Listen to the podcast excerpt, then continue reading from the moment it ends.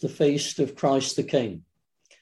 And I think a, a wonderful opportunity to celebrate what a wonderful King Jesus is and to reflect on what his kingship means for us in the world.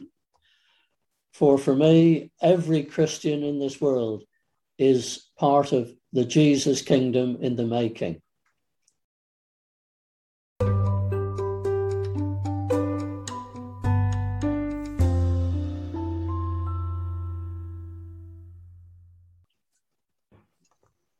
So our first reading is from the Gospel according to St. John, chapter 18, verses 33 to 38.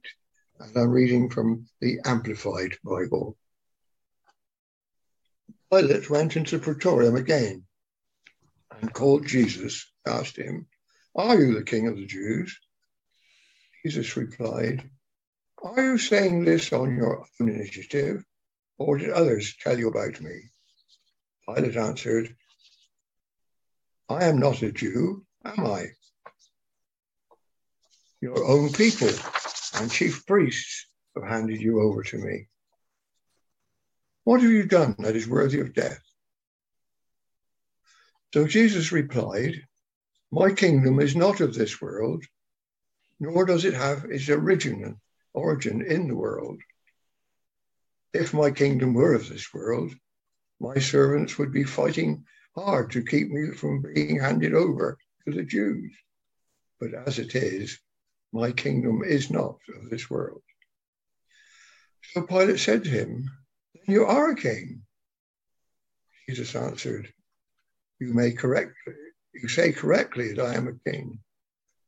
This is why I was born, and for this have I come into the world to testify to the truth for everyone who is of the earth, of the truth, who is a friend of the truth and belongs to the truth, hears and listens carefully to my voice.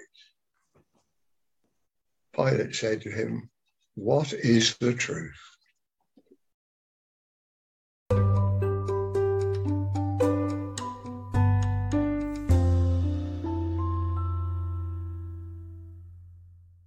Second reading is from Revelations 1 4b to 8 from the Amplified Bible.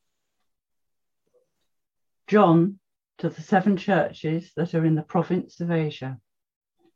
Grace be granted to you and peace, inner calm, and spiritual well being from Him who is existing forever and who was continually existing in the past and who is to come and from the seven spirits that are before his throne, and from Jesus Christ, the faithful and trustworthy witness, the firstborn of the dead and the ruler of the kings of the earth.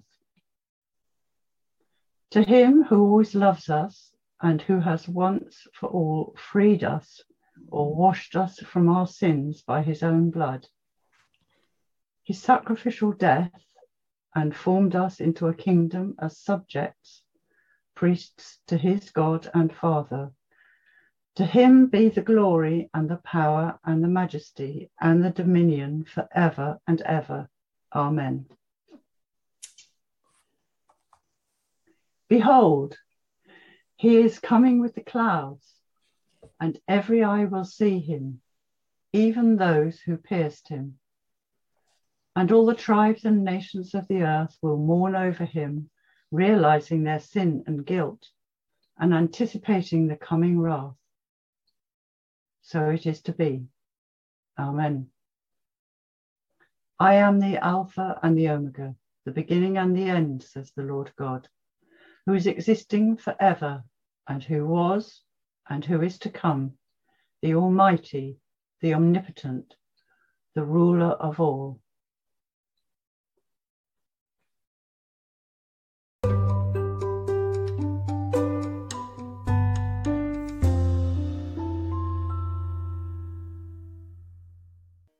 If you noticed uh, as uh, the Bible readings were being read, especially in that uh, Revelation one,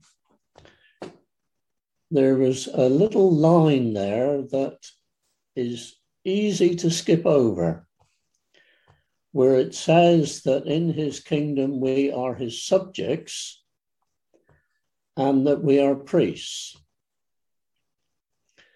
Now, it's not something that's talked about, I know, within Methodism, but one of our core beliefs is that we are a priesthood of all believers. Now, that sounds perhaps a, a fancy title, but I want to explore the fact that we are citizens of the kingdom of heaven. If Jesus is our Savior and Lord, we are citizens of that kingdom. And what might the implications of that be for every one of us?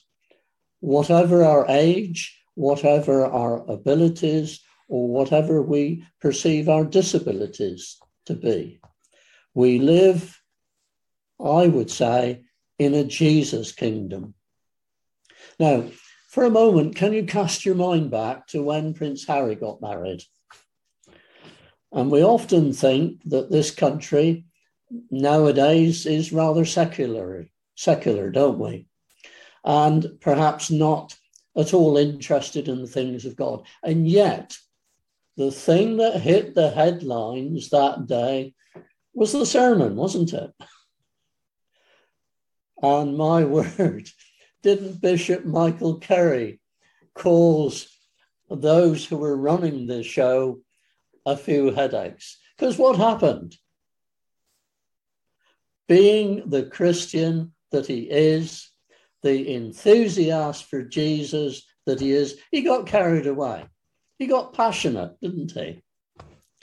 And he said things like, Jesus didn't get an honorary doctorate for dying. He wasn't getting anything out of it. He gave up his life, he sacrificed his life for the good of others, for the well being of the whole world. And Michael was saying with such great passion and certainty what love is.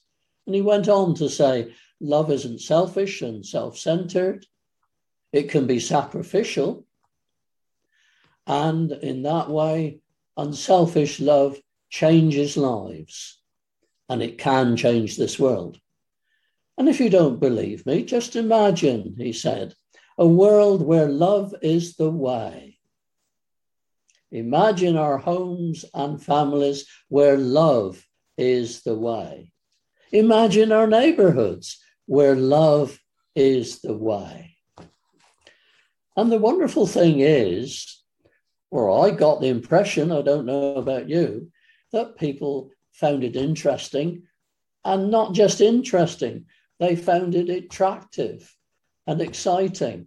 And I guess from the few comments I heard at the time, you either loved it or you thought you hated it. You had to come down one side or t'other. There was no sitting on the fence, was there? And if you recall, Jesus said himself, you're either for me or against me. So that's the that's the first challenge this morning. Who are you for? Why are you here? What is it you're looking for? What is it you're hoping to achieve by being part of this gathering this morning? And is Jesus not only your Lord and Savior, but your King? To whom you owe your allegiance. And it's quite clear, isn't it, in both our readings, that Jesus knew he was a king. He knew he was something different, and he wasn't a king in a worldly way. And the thing is, we, we talk about preaching the gospel. We talk about preaching the good news that Jesus died so that we might come into God's presence without fear. However, a little closer reading of the translations and especially in, in, in the early chapter of Mark, where it says that he became preaching, I think I prefer, much prefer, the alternative uh, translation of the Greek, where it says he came proclaiming. Proclaiming in that sense of a herald, coming to tell some special news. Because in the Greek world, when a herald came proclaiming, everybody came out their house to hear what was being said. Everybody knew that it was important. And it's my belief that over this last three, four hundred years, we've got too hung up on the salvation aspects of the gospel at the expense of Jesus is King and all that that means. Yes, personal salvation is important because we're talking about restoring our personal relationship with God. However, where does that then go? What do you do in your lives, in my life, if Jesus is King? For our faith surely it's not jammed tomorrow. Surely it's very much here and now and relevant to every day. And as Michael Curry said so eloquently, imagine a world where love is the way. Okay, so that's a rather bold evidence. What evidence have I got to back up what I'm saying?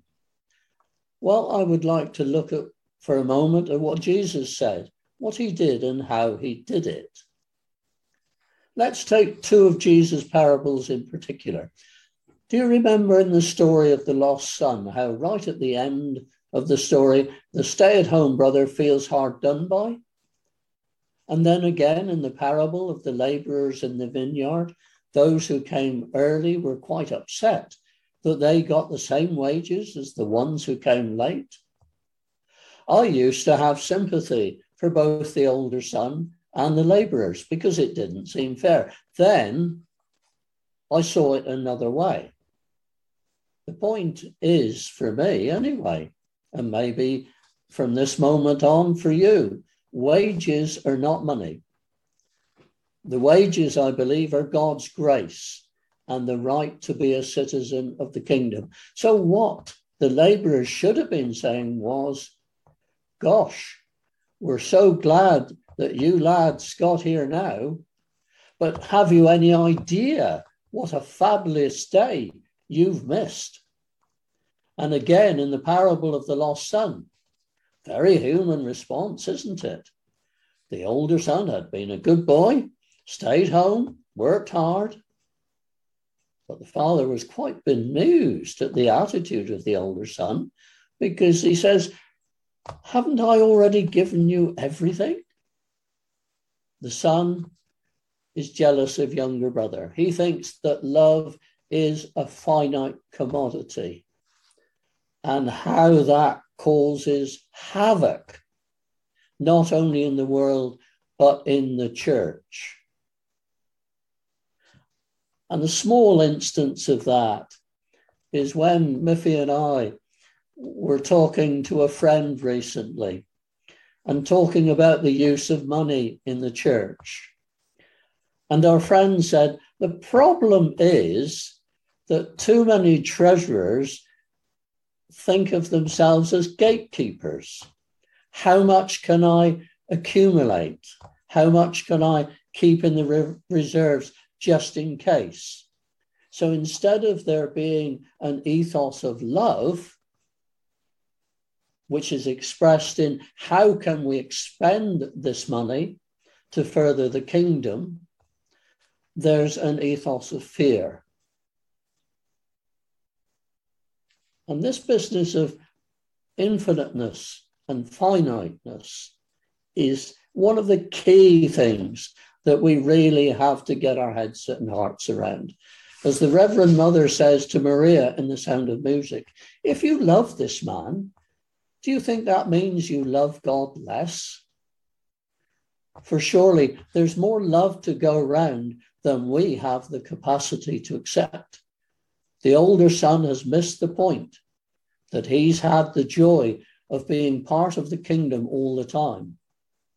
I wonder if we recognize the joy of being part of God's kingdom, or if sometimes we miss the point.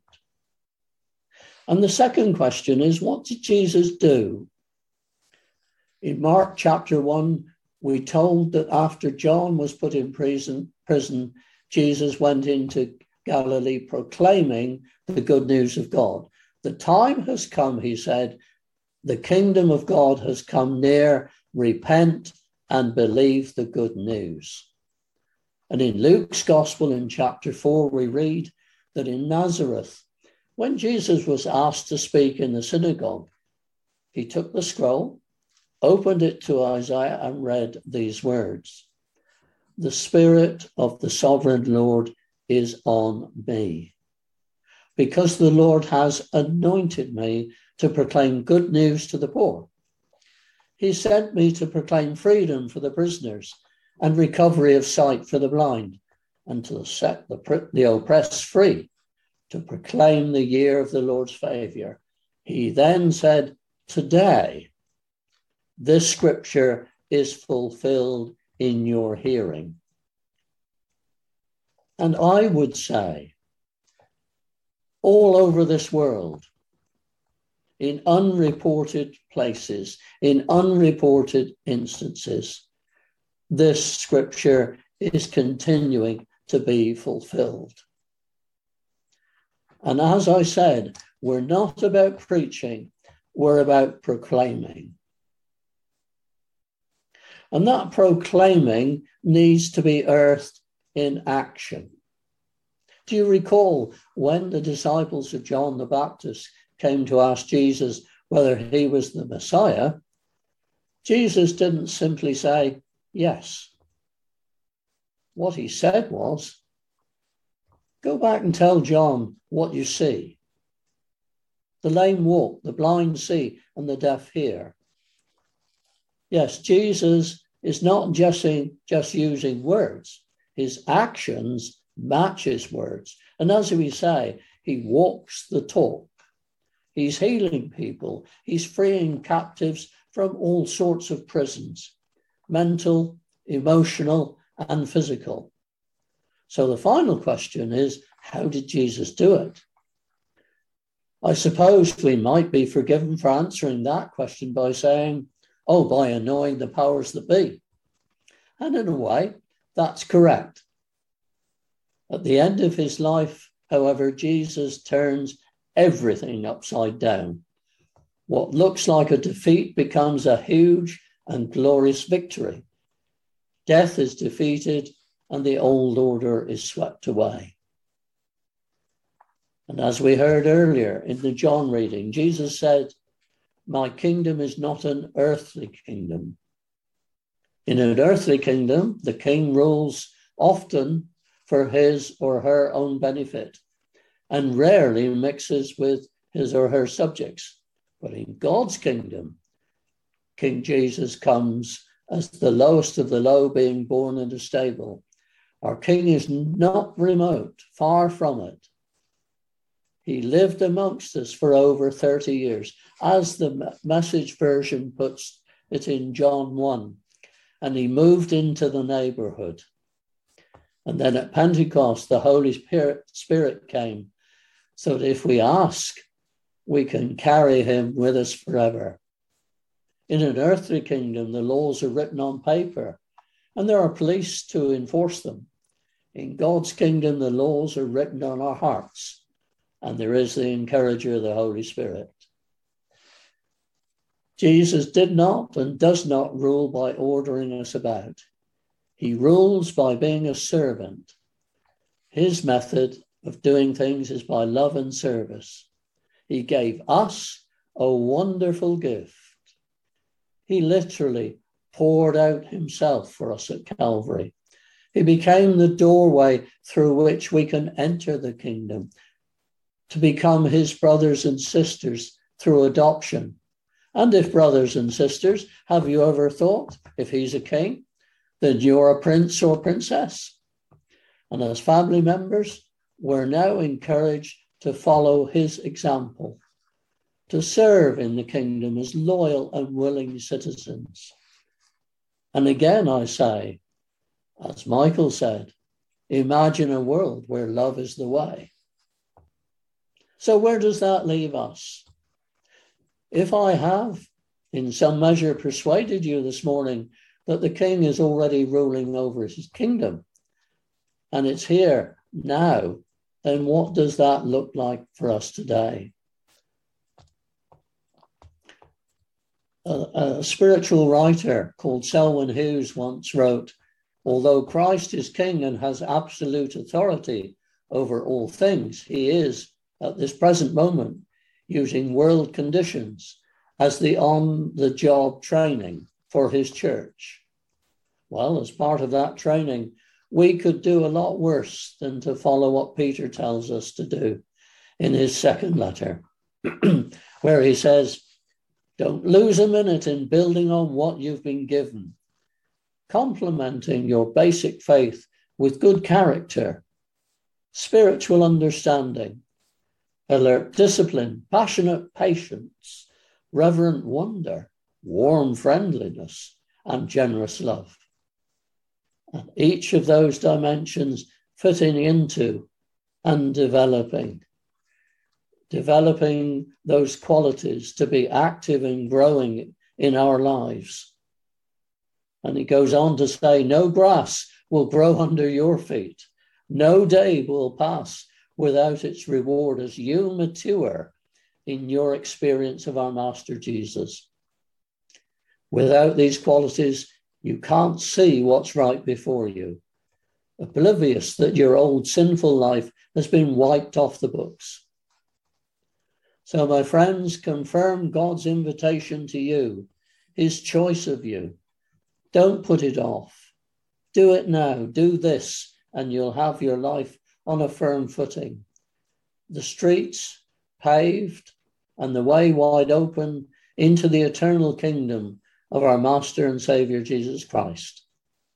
And if we do that, we won't have to imagine a world where love is the way.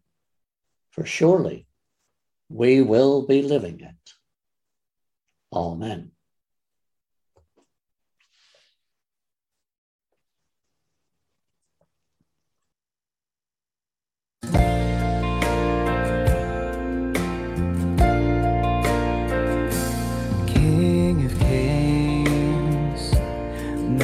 Majesty, God of heaven, living in me, gentle Savior, closest friend, strong deliver, beginning and end.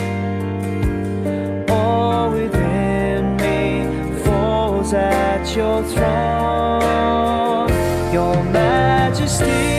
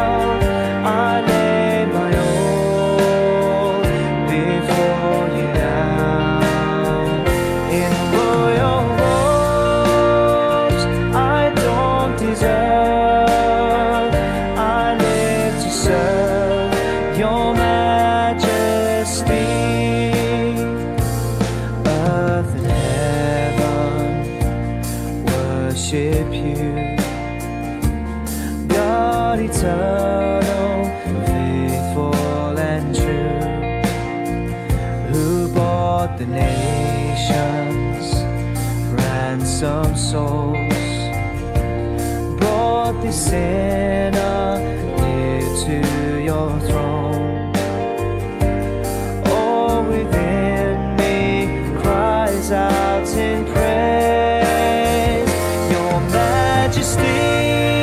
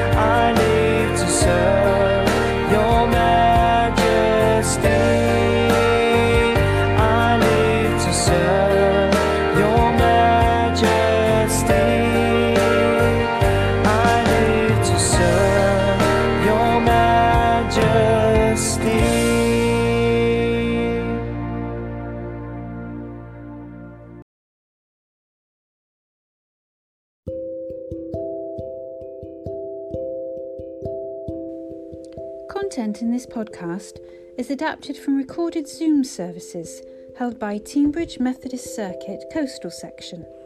Full videos can be viewed on their YouTube channel. Music is taken from worship audio tracks, all rights reserved.